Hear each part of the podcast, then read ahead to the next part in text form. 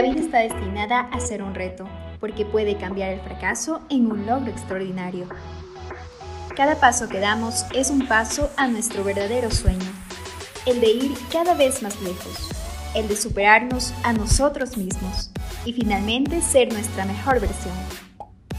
Encontrarse con uno mismo es una prioridad para el equilibrio mental y emocional y es solo posible con la voluntad y una serie de hábitos que te permitan estar conectado contigo mismo. Alma y cuerpo se alinean para no parar, no detenernos y seguir corriendo. Rendirse no está en nuestro vocabulario, solo aferrarnos a continuar.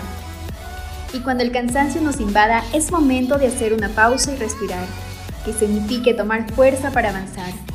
Miramos hacia el futuro porque es la única huella que dejamos atrás nos enseña que nunca es suficiente para superarnos. Hoy estás aquí para reprogramar tu mente. Empieza el cambio en tu vida y crea una relación perfecta y de armonía con tu cuerpo y alma.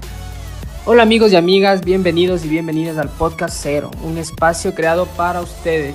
A través de cada episodio vamos a aprender sobre entrenamiento, nutrición, deporte, recomendaciones prácticas para mejorar nuestro estilo de vida, basado en ciencia y experiencia. Sé que ustedes, al igual que yo, quieren iniciar un cambio en su vida.